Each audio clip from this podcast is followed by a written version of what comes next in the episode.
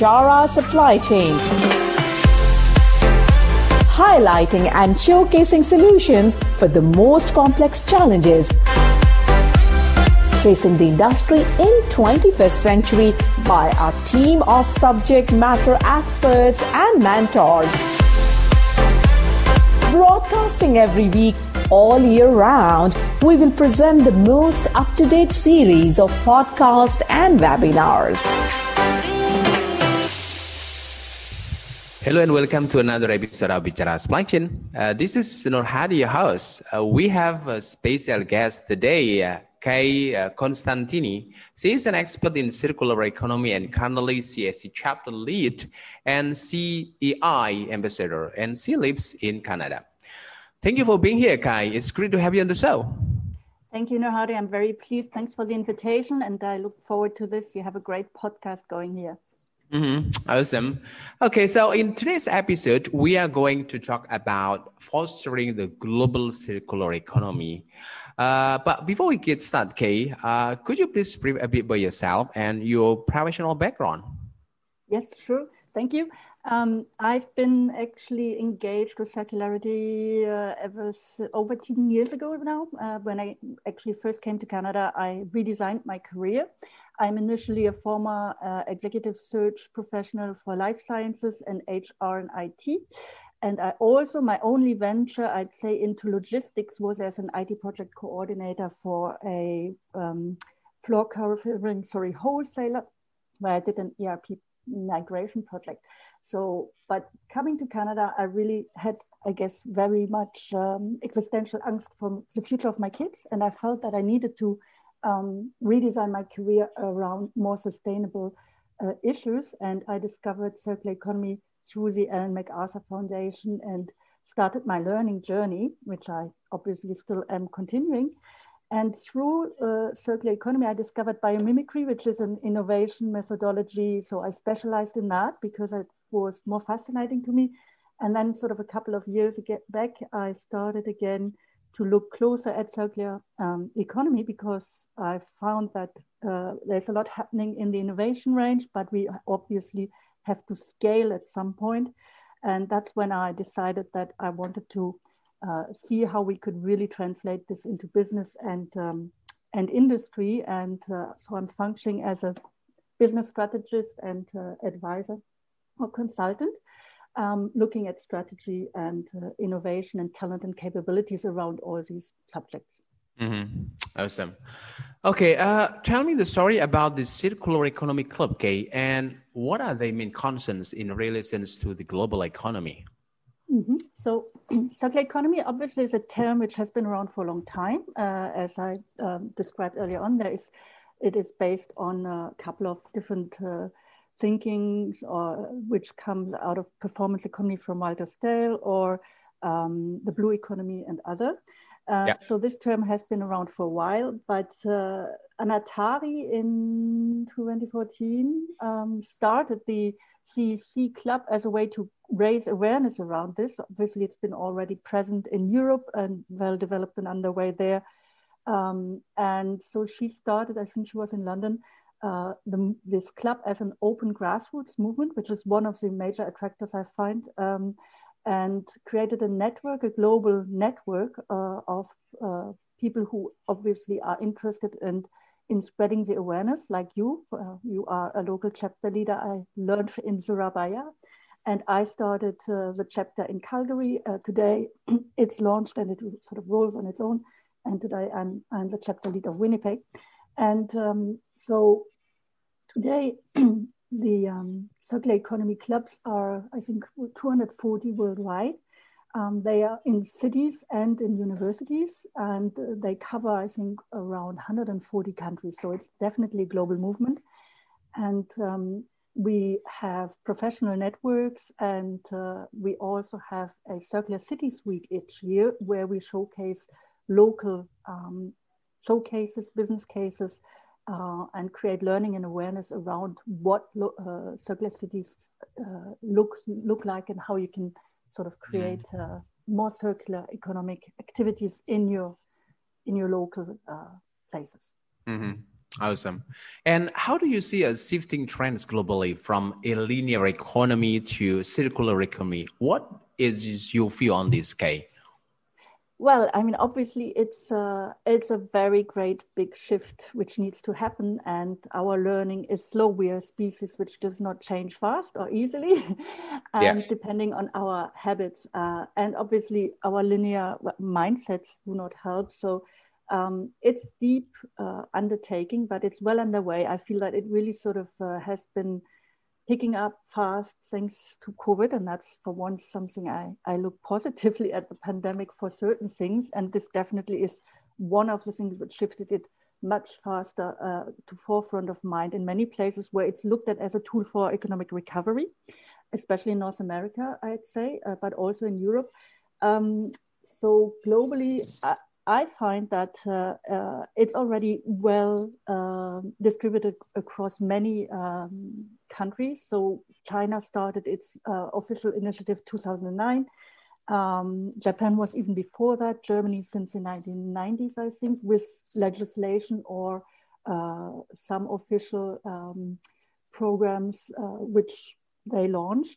And um, now it really sort of sped up. Uh, in Europe, you have very recently the second uh, circular economy uh, plan, and you have uh, important legislation around repair, for instance, which will impact supply chain for sure um, the eco design guide, uh, the new eco design guide, for instance. So these things are really speeding up on policy sides in a lot of the Western countries, but I do see also a lot happening in Asia. I know that uh, Circular Africa has been active for a very long time, and the leader there, which is Alexandre Lemille, actually also has a very big agenda on a just circular economy, and uh, which is a human and uh, people uh, sphere as well. And I think that's something I'll explain a little bit later. It's one of the things which might in future be, be uh, we might have to look out for this uh, shift to happen also in a just way. So, and I think that also applies obviously to your audience in the supply chains, where mm-hmm. resilience and diversity is really, and supply chain transparency obviously is really vital to all this with respect to that. So, and uh, in your personal opinion, Kay, what what business leader right uh, must to do in securing that they are moving in the right directions? So the right direction for sure i think we all know by now across the planet and i'm glad to see that we share it and we can share it easily. See we have to uh, do anything which reduces uh, ghg we have to do anything which uh, prevents biodiversity loss and we have to watch out uh, for water scarcity. So um, we have a planet-wide awareness that as a species we do not function as we should.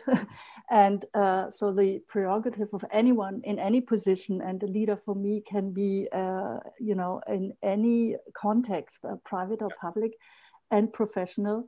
Um, you can start moving in the right direction by uh, doing anything which reduces waste the waste sorry the take make and waste uh, um, uh, principles we have in our linear um, manufacturing chains or in our consumption patterns. Um, so whenever you can, start with something small. Uh, you did, you opened the Surabaya uh, CEC chapter. I opened the chapter. Uh, doesn't have to be that big, can be smaller than that. You can, uh, in the supply chain, just look at, you know, how can I modify one material uh, in my supply chain? How can I uh, prevent uh, fugitive uh, value in the supply chain? Anything which moves us away from uh, the traditional way of doing it. And it's not an easy feat. So I think the one thing people can do is just try something out, uh, pilot yeah. something, whichever scale, and seek out community around it. I think those are the the two or three elements just start right away with whatever comes easily and uh, don't seek to make it too big. Just find mm. community around that. Try to to get a little bit of buy-in. Doesn't have to be the executive suite or anything. You start small and you make it it becomes visible. People feel that they want to engage and i'm sure that's um, a way forward for anybody in any position and situation. And in complex adaptive system small little things move the needle much faster than many big things which are hard to wield. Mm-hmm. Awesome. Oh, okay, Kai. Uh, could you please share uh, your thought on what are probably major obstacles happened in creating the global circular economy? Um, so obviously those are plenty. um, for starters, awareness, and I think we both already had a chat a little bit around that. Yeah. So raising awareness around circularity is essential. So anybody, uh, start your journey, start uh, documenting yourself, start learning. Whichever way, there's so much out there, and a lot of this is free because, as I said, I really feel there is momentum now, and uh, so there is a lot you can learn without even having to attend uh, official certifications. But if you want to move further, obviously, I advise you to do so. Um, obstacles, I see many. Um, for a lot of the circularity, um, the way we look at it uh, right now, technology is uh, a necessity. So a lot of the what we call industry 4.0, uh, which obviously has lots of impacts on supply chain, supply chain transparency, is not yet mature or hasn't been adopted widespread uh, widely. Or so that's obviously an obstacle. Whether that for now I see technology as a necessity, whether it's AI or ML uh, applied or you know data analytics to flows, um, it definitely is a need. On the other hand, um, we're moving forward on policy and it needs political action and at national and regional level at some point as well. So that's another one, depending where you are. I mean, I initially already explained I'm in North America and uh, awareness here only started really in 2019. And it has been really um, picking up through through the pandemic and uh, people look to circular economy for uh, economic recovery. So now the policy factor is important, and there it would be, for instance, helping helping it move forward through um, um, stipulating rules for procurement, uh, circular procurement. That definitely moves the needle in places like uh, France or in Paris as a city, at a city level. It's it's an instrument which helps a lot. Um, so legislation at some point. Um, and as I said, digitalization, but um, another sort of um, obstacle I think might be um, well, we can finance it. I think that's, I'm not going to mm, speak on that because it's an opportunity as well. And the need has been explained. And I think we can be really right now enthusiastic because there is a lot happening also on the biodiversity side. So we, we are starting to see a combination um, of, of uh, how circularity can um, actually um, bridge the gap between uh, the emissions and uh, and the materiality. So we're looking forward to. I think the expectation right now is that we will have um, some sort of um, um, caps on materials, the same way we have on GHG emissions, and I expect that to happen in the next couple of years. Um, and there obviously the obstacles are tremendous because we've what we've seen from the GHG um, uh, already teaches us the lessons about how slow we are with these things. So, mm-hmm.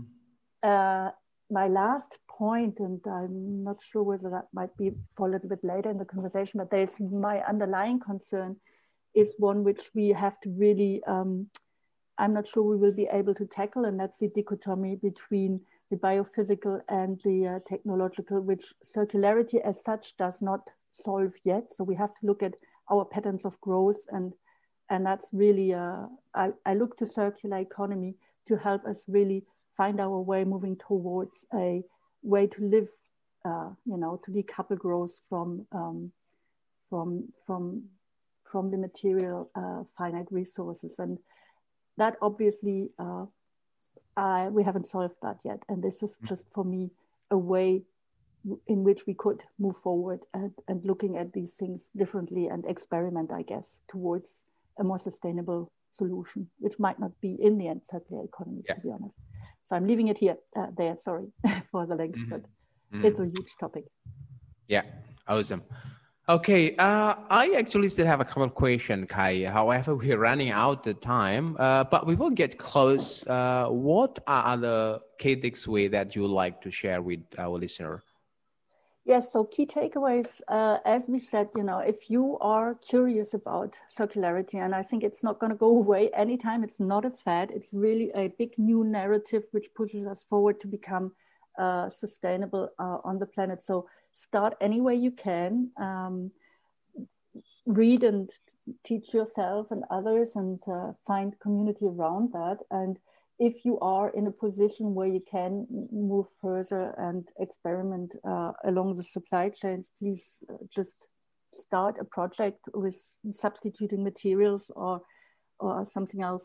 The the other thing might be um, to push, raise awareness for sure. Um, that's what we need most right now, and have a local sort of um, um, tool or local group you can create, connect with around it. So, um, moving forward, what I'd wish that for is um, that we manage to also keep in mind that we need to have a just circular economy, so uh, an inclusive one and human centered and uh, with respect obviously for uh, the natural environments and that still uh, is part of the entire learning curve we are on mm. right now. And i think in the supply chain there's a lot you can do. It's it's not the most um, visible part in people's minds uh, because we often think about the design hype uh, uh, solutions, but I think in supply chain there's down to earth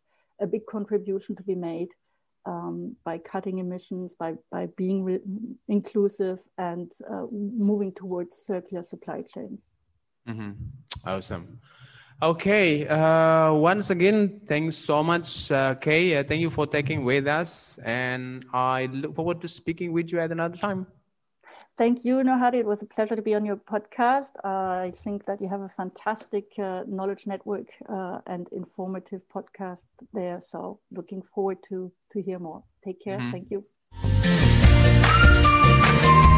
At Bichara Supply Chain, we are committed to driving global perspective to embrace technological adaptation in improving process efficiencies. Don't forget to subscribe, like, and share Bichara Supply Chain. And stay tuned for the latest updates. To learn more, visit our website www.bicharasupplychain.com. Thank you for listening to us. We look forward to seeing you at our next episode.